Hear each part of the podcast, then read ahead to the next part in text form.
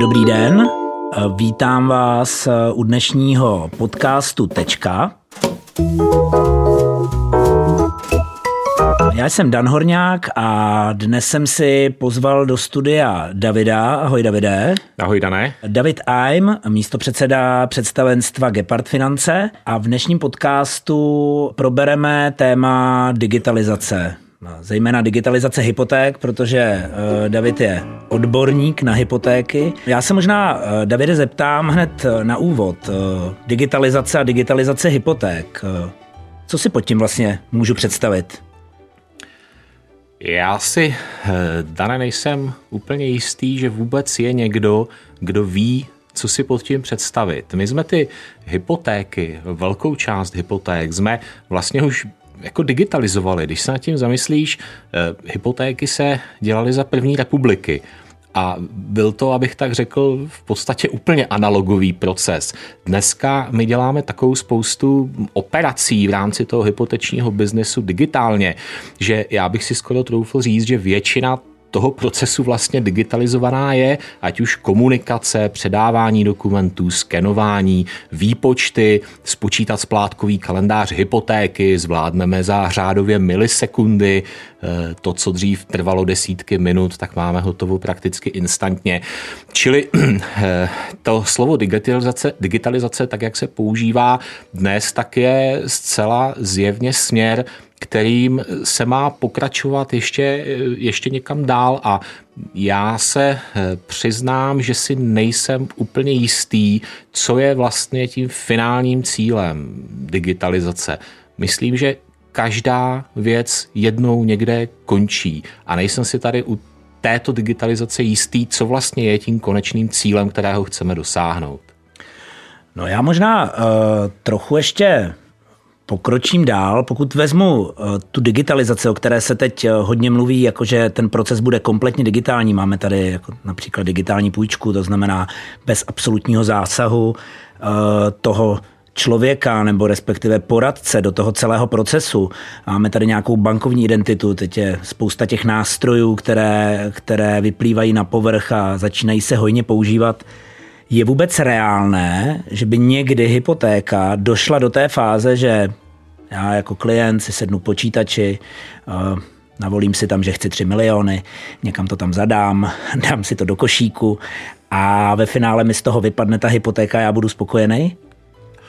No, já si eh, myslím, že reálné to je, v každém případě je to reálné. Proč by to nebylo, nebylo reálné? Lidstvo před Eh, pěknými pár desítkami let dostalo člověka na měsíc a zdravého a živého zase zpátky. Eh, v porovnání s tím digitální proces hypoték asi nebude nějak zvlášť složitější, ale eh, otázka je, jestli to skutečně je potřeba ten proces mít tak velmi, velmi digitalizovaný, aby řekněme z toho procesu úplně vypadnul ten lidský prvek, protože Eh, část té hypotéky jsou samozřejmě znalostní věci nebo technické věci, eh, Zcela jistě by šel napsat nějaký postup, algoritmus, který kdyby ten klient eh, nějak sledoval a formou nějakých otázek, odpovědí reagoval a doplňoval nějaké dokumenty, já předpokládám, že je možné definovat cestu, kterou u konkrétní banky ten proces by mohl klient absolvovat, ale já eh, nevím, jestli je to generační problém, ale já osobně prostě tam chci člověka v tom procesu. Já se hypotékami zabývám poctivě možná 15, 15 let plus minus, ale eh, když si budu chtít vzít hypotéku, tak já bych si jako uměl zprocesovat sám. Určitě bych to uměl. Ale já půjdu a půjdu si o ní promluvit s někým z kolegů, protože já chci slyšet jeho názor, já chci, aby mě eh, řekl, že to mám dobře vymyšlené, že to správně dělám a tohle to prostě digitální proces nikdy není schopen žádným způsobem nahradit. Říká David Aim, který je mým dnešním hostem podcastu Tečka.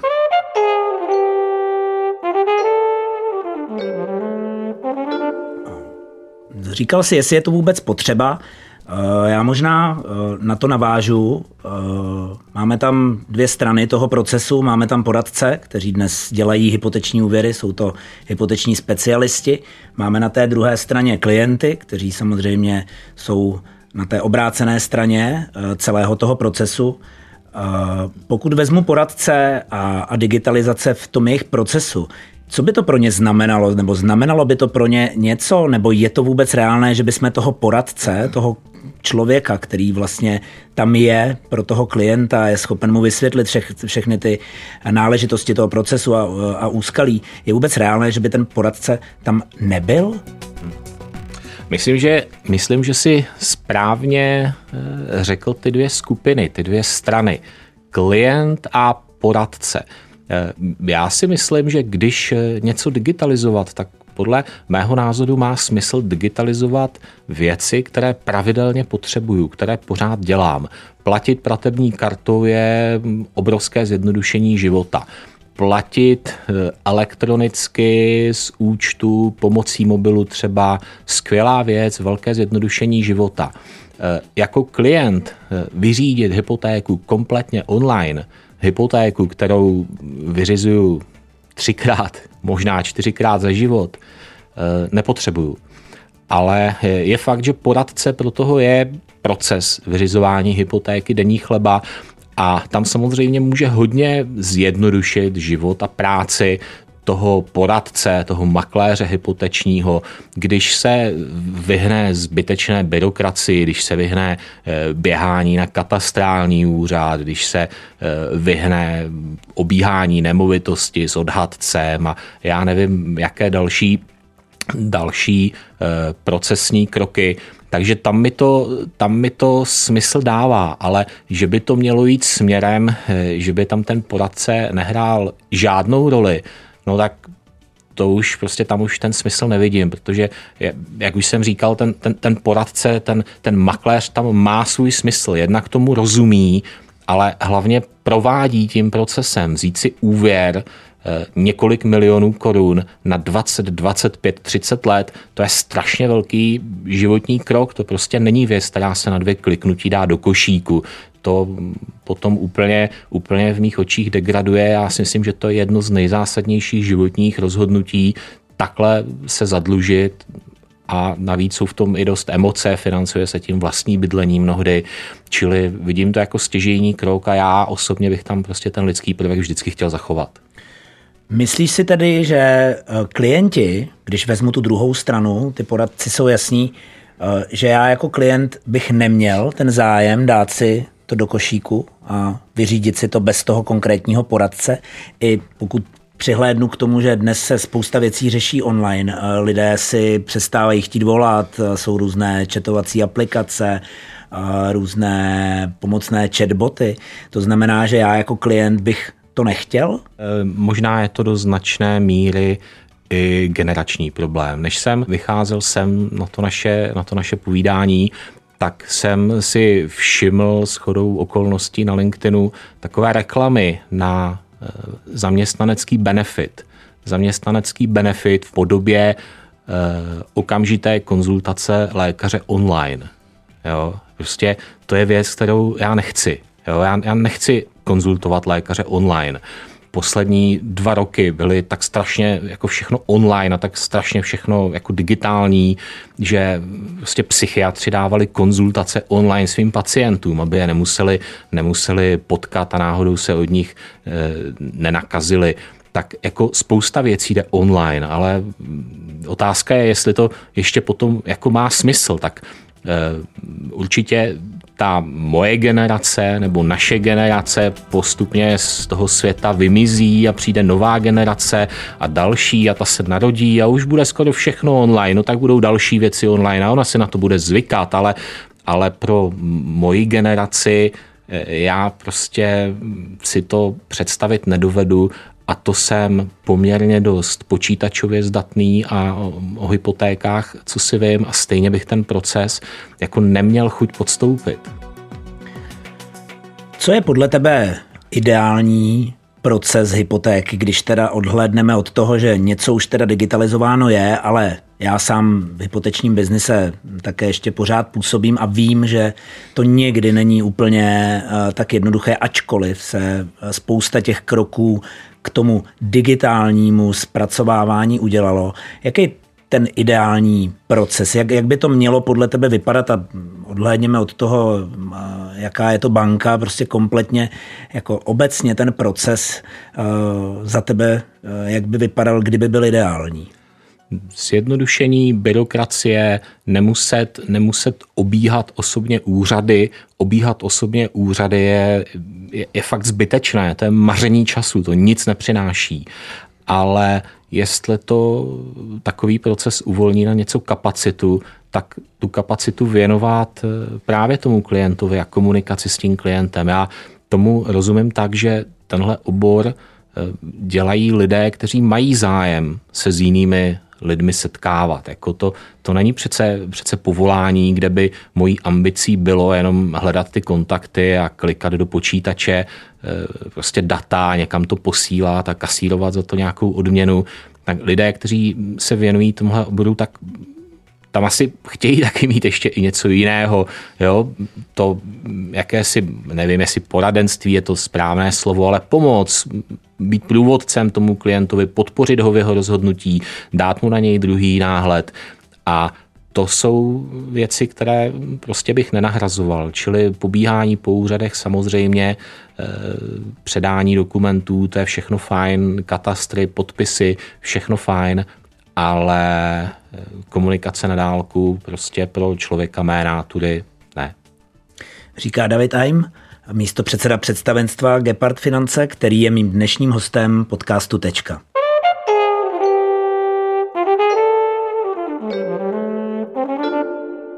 Já když se zamyslím nad tím covidovým obdobím, které máme snad už úspěšně za sebou, tak ty banky hodně pokročily v tom procesu toho zpracovávání, protože neměly tu jinou možnost. Já vím, že takové jako home office, že spousta lidí je dnes schopno ty úvěry navrhovat, schvalovat i z domova, protože to prostě byla nutnost a ty lidé do, ty, do té kanceláře nemohli. A ty banky se někam posunuly trošku, myslím si, že i nuceně, protože museli. Teď nás čeká pravděpodobně útlum toho hypotečního trhu. Vidíme to ty objemy hypotečních úvěrů eh, půjdou dolů. Není to příležitost pro ty banky, nebo respektive využití toho jejich času, protože budou mít méně práce a začnou pracovat na tom digitálním světě v oblasti těch hypoték?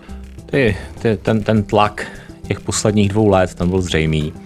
Lidi byli doma na home officech, lidi v bankách. Jestli to těm procesům prospělo, No, já si o tom dovolím trochu pochybovat. Náš, náš obchodní ředitel, let kdy od něj slyším, hele, kdyby bylo všechno normální, já bych tohle to dovedl vyřídit, ale ale teď je to tak, že ty lidi jsou doma, oni se mi nepotkávají, já, já to nemám s kým řešit pořádně. Jo. To je náš obor, to je vztahový biznis, vztah mezi poradcem, klientem, ale vztah mezi poradcem bankou, mezi, mezi zástupci brokerů a, a bankami. Je to, je to vztahový biznis a podle mě takovému biznesu prostě zabetonovat se doma za, za bariérou Zoomu a Teamsů prostě eh, tomu oboru asi příliš neprospívá, aspoň já to tak, já to tak cítím. Bavili jsme se o digitálním podobě hypotéky, eh, byrokracii na úřadech, to znamená takové to obíhání úřadů, na všechno potřebuje člověk mít nějaký papír, ideálně s razítkem, což prostě jinde ve světě uh, už je delší dobu přežitek, ale u nás ty razítka, aspoň teda co já vím, tak jsou pořád hodně, uh, hodně jako diskutované téma. Když vezmu digitální prodej nemovitosti, já jsem zaznamenal eh, v jedné severské zemi, eh, že tam prakticky je možné eh, si v klidu na internetu najít nemovitost, tu nemovitost si zarezervovat, tu nemovitost si koupit, tu nemovitost si zaplatit a dokonce ji na sebe i převést. Když se podíváš na, a teď budeme asi hodně kritičtí, protože předpokládám, že jinou odpověď od tebe ani, ani eh, nedostanu, ale pokud vezmu proces u nás v České republice, dovedeš si představit, že si koupím nemovitost digitálně? No, teď si to představit nedovedu, že, to, že to možné je, že k tomu někdy dojde, možná k tomu dojde a pořád pořád se vracím k tomu samému, jestli, jestli to tak chci a jestli to tak potřebuju, že to je technicky řešitelné, že to je právně řešitelné, o tom žádná, určitě to je řešitelné. Otázka je, jestli to skutečně tak moc potřebuju, nebo jestli mi to zjednodušuje nějaký život. Já vždycky, když pozoruju a, a podotýkám, já skutečně jsem dost jako člověk fanda do, do IT techniky a, a do bezpečnosti IT. Mě tyhle oblasti dost zajímají. Já jako mám docela, docela jako vím, co dělat, když si sednu k nějakému softwaru, ale prostě všechno se digitalizuje, přijde běžný klient a když se člověk podívá, jaká je úroveň běžného člověka, běžného klienta, jeho schopnost pracovat s nějakým, s nějakým třeba softwarem typu prostě digitální hypotéka, když si představím,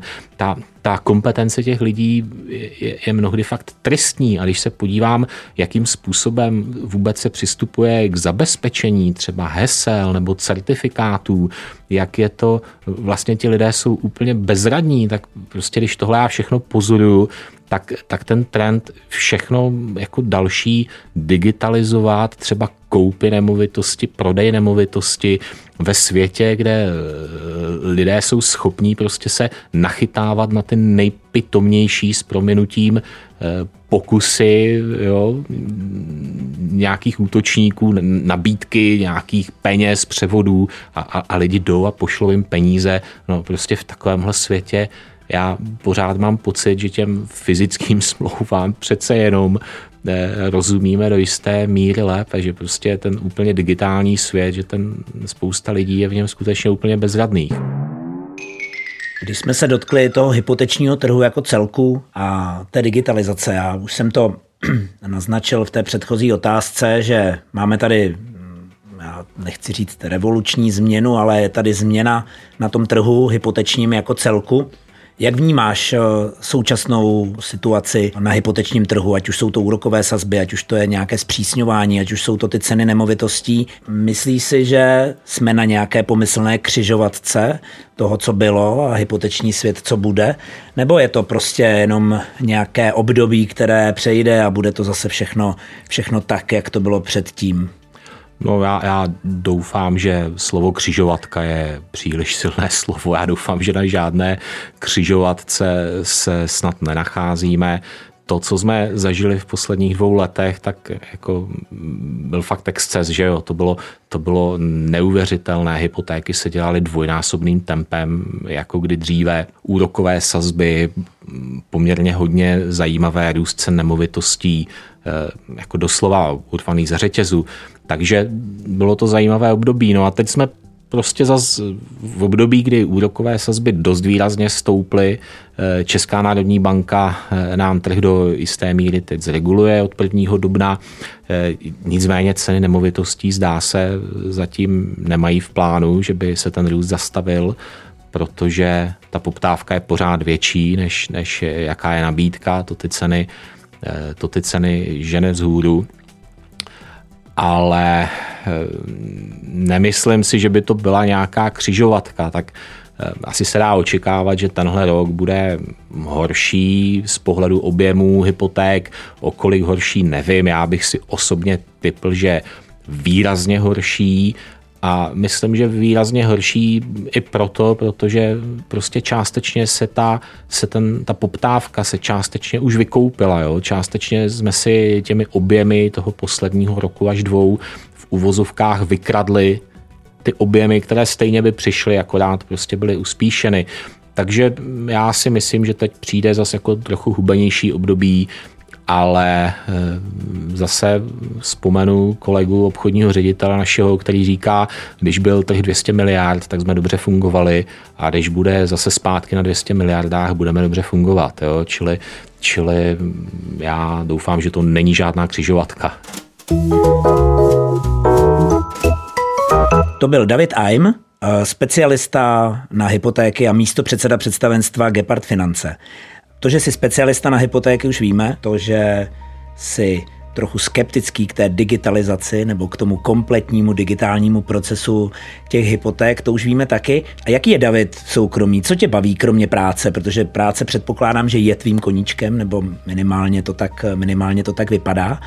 Tak eh, co tě baví v soukromí? Uznávám, že to asi nezní úplně normálně, ale je pravda, že mě ty hypotéky opravdu baví a, a jsem schopen se jim věnovat a zajímat se o ně i ve chvílích, kdy jiní lidi jako relaxují, čili pro mě to je, je částečně relax ale eh, jsou i jiné věci, které vnímám jako relax. Docela rád čtu, především science fiction a postapo literaturu a jako různé dystopické romány. To je tak z nějakého důvodu, to je literatura, která mě eh, nejvíc eh, přitahuje. Hrozně rád poslouchám hudbu, hrozně rád poslouchám mluvené slovo, mám doma veliké akvárium, takže věnuju se akvaristice, a ehm, myslím, že jeden z mých největších a prakticky celoživotních koníčků už někde od 14 let je, že hraju počítačové hry. Jo? I ve svých 50 pořád, pořád umím sednout k počítači a, a do tří do rána. Jo? Prostě hrát na počítači nějakou hezkou hru. Tak uh, já ti, Davide, moc děkuju za to, že jsi přijal pozvání do našeho podcastu Tečka. Já, Dané, děkuji moc za pozvání, bylo to fajn, rád jsem přišel. S vámi, milí posluchači, se budu těšit třeba u nějakého dalšího dílu našeho podcastu Tečka. Mějte se. Naschledanou.